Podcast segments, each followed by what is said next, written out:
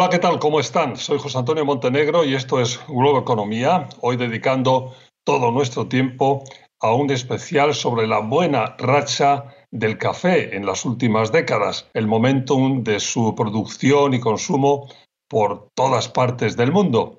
Algo que no quiere decir que no tenga sus fuertes retos y problemas entre los que resaltan los relacionados con la sostenibilidad y con el clima, con el cambio climático.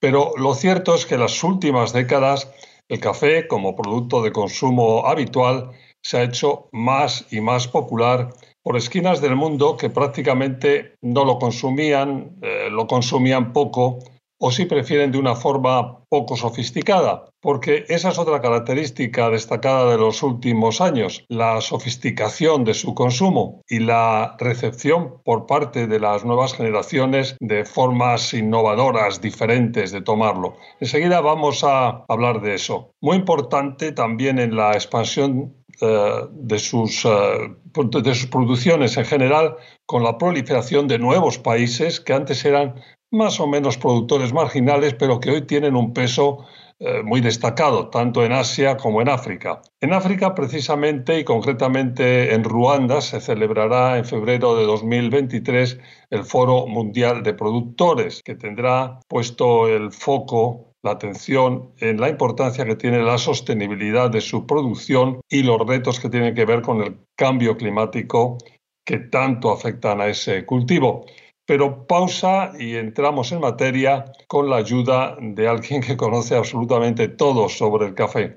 Juan Esteban Orduz, presidente de la Federación Café de Colombia Norteamérica y presidente también precisamente de ese Foro Mundial del Café que acabo de mencionarles. Enseguida, aquí en Globo Economía.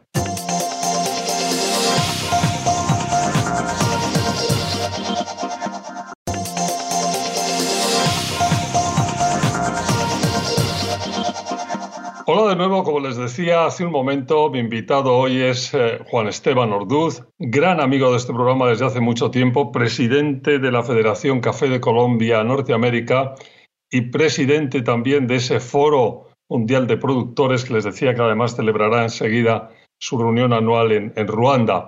Eh, Juan Esteban, siempre un tremendo placer, una, una alegría tenerte con nosotros en Globo Economía. Bienvenido. Pues Antonio, muchas gracias por invitarme, muchas gracias por tenerme. Un saludo a ti y a toda la audiencia de Globo Economía. Y déjame quizás que empecemos por este tema del foro, porque está ya casi encima. En el mes de febrero reunirse en Ruanda eh, el foro mundial, el tercer foro mundial de productores de café, tremendamente importante. Cuéntame la importancia que tiene eso y vamos rápidamente a hablar del café y de que nos pongas al día en todo lo que tiene que ver con ese fantástico y delicioso producto. Pues mira, José Antonio, muchas gracias a ti. El, el, te arranco con una anécdota. El, eh, pues, eh, Tom Friedman escribió un artículo a propósito de la COP 26 en Dublín y el título del artículo era Todo el mundo quiere al cielo, pero nadie se quiere morir. Con la cadena del café pasa más o menos lo mismo. Hay una gran cantidad de responsabilidades y una cantidad de acciones que tenemos que tomar para asegurar el café, el suministro, la calidad y la prosperidad de los productores qué es el trabajo que está haciendo el Foro Mundial de Productores. Y para eso hemos armado un equipo muy interesante. Tuvimos un primer foro en Medellín, estuvimos con el presidente Clinton, con el profesor Jeffrey Sachs, tuvimos un segundo foro en Brasil, el tercer foro es en Kigali. Eh, hicimos un estudio sobre, sobre viabilidad de la producción de café. Estamos arrancando un estudio con el profesor Sachs, eh, la Universidad de Columbia, Naciones Unidas y la Universidad de Oxford sobre prosperidad para los caficultores y qué hacer para que los países productores hagan planes nacionales de sostenibilidad cafetera con todos los actores de la cadena, incluyendo los gobiernos de países productores, para lograr, la, para asegurar el suministro de café de calidad al mundo y adicionalmente lograr que los campesinos cafeteros puedan prosperar y, como digo yo, tener una vida ascendente y que los hijos estén mejor que los padres y los nietos mejor que los hijos. Por eso nos reunimos, nos, reunimos primero en Colombia 2017, Brasil 2019 era Ruanda 2021, pero por la pandemia lo aplazamos hasta el 2023. Y tenemos un, grupo de gente muy interesante, incluyendo al profesor Sachs, incluyendo, incluyendo eh, varios de los, eh, digamos, eh, analistas más importantes de desarrollo de cadenas de producción, de cadenas de sostenibilidad y adicionalmente para discutir temas de regulaciones nuevas que se vienen en el mundo consumidor que pueden afectar significativamente el tema del eh, mercado de café y es uno de los temas que más nos ocupa la atención este instante a toda la cadena, a la cadena cafetera. El café está en un momento, eh, digamos, muy particular. Desde el punto de vista del consumo, el consumo se está fortaleciendo. Tú miras los, las cifras de, de, consumo, ha habido alguna variación en el tipo de café que se consume. El café, digamos, fuera de casa ya está volviendo a ser, el café como ocasión social está volviendo a, ser, a tener mucha, mucha más relevancia. Durante la pandemia, naturalmente, lo perdió significativamente. Hay unas nuevas formas de tomar café, el famoso cold brew eh, se ha abierto paso eh, significativamente. En los estudios que hace la Asociación Nacional de Café de los Estados Unidos indican que en, julio, las cifras de julio de 2022, hay que aclarar que era en verano, el 20% de las, de las personas estaban tomando cold brew. Eh, hay una, hay una gran, hay una gran, ah, digamos, una gran eh, movimiento por calidad y por nuevas presentaciones de café, nuevas preparaciones. El café está muy de moda. Entonces, entonces hay una gran creatividad de la gente joven en preparar café. Eh, mucha gente está tostando café en su casa, una tostadora pequeña, lo prepara, etcétera, etcétera. Hay unos retos. El reto de la inflación es un reto importante. La taza de café que uno se tomaba antes y valía, eh, inventemos dos dólares, ahora le vale tres eh, y eso, pues para muchos bolsillos tiene un impacto. La gente toma más de una taza de café al día. Si tú pides un capuchino en una ciudad de Estados Unidos, vale 5 o 6 dólares. Eh, si te tomas uno al día, pues eso son 30 dólares a la semana. Y si por cuatro semanas son 120 dólares, eso le pega, le impacta a mucha gente. Bueno, tenemos que hacer una pausa aquí. La vamos a hacer cuando volvamos. Seguimos hablando más del café, el momentum del café. Sigan con nosotros, Globo Economía.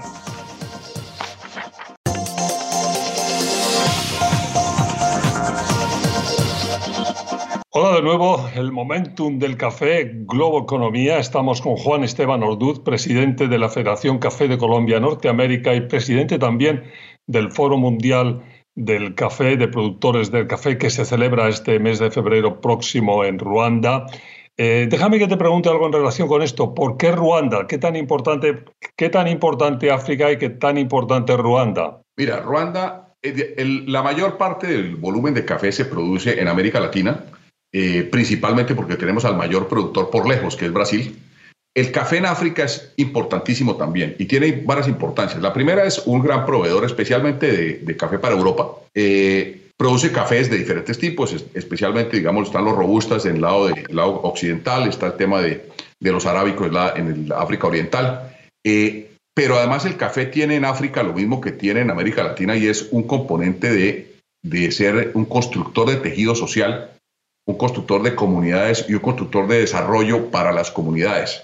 Entonces, el café es importantísimo desde muchos puntos de vista y Ruanda, eh, dentro de los, cuando empezamos a discutir el, Foro Mundial de Productores, hicimos el primero en Colombia, como decíamos, el segundo Brasil, la mecánica que hemos establecido es que en cada foro eh, algún país se ofrece para organizar el siguiente.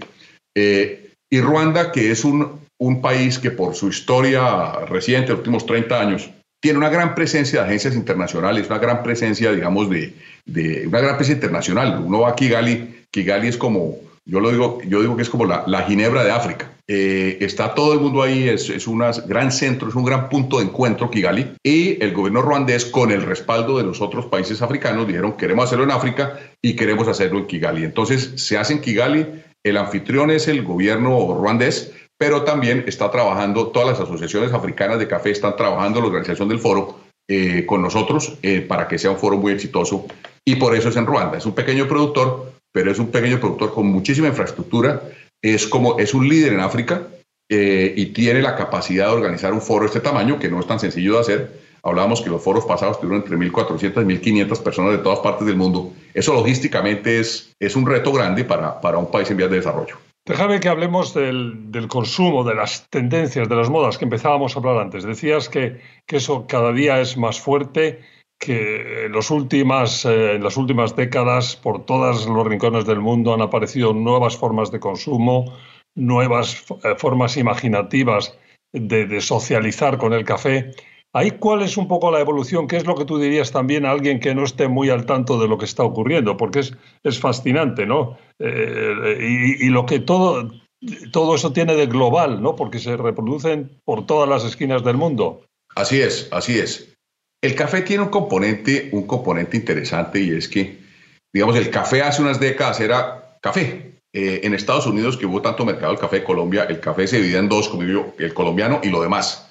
Hoy en día en todo el mundo los orígenes están, están presentes, digamos, es una primera eh, punto que quiero mencionar. Los orígenes están presentes en todas partes. Uno puede escoger cafés de Colombia eh, o de otros países. Dentro de Colombia uno puede escoger cafés de Nariño, del sur, del Cauca del sur, o en la Sierra Nevada en el norte, o en Antioquia en el centro norte del país es una, ya, no es, ya no es café de Colombia, incluso decimos nosotros, sino es cafés de Colombia, porque ya el consumidor quiere, empieza a distinguir entre perfiles de taza. Dice, mire, yo quiero un café con más acidez, con más aroma, menos aroma, eh, o, otras características. Lo quiero orgánico, lo quiero eh, de una comunidad específica.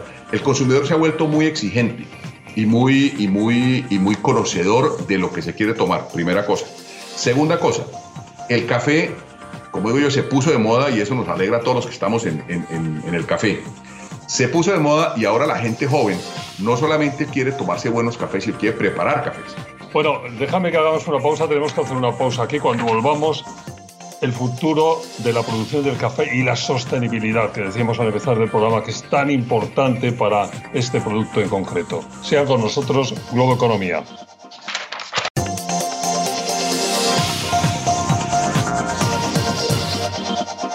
Estamos de vuelta, Globo Economía. Hoy el momentum del café con Juan Esteban Orduz, presidente de la Federación Café de Colombia Norteamérica y presidente del Foro Mundial de Productores de Café.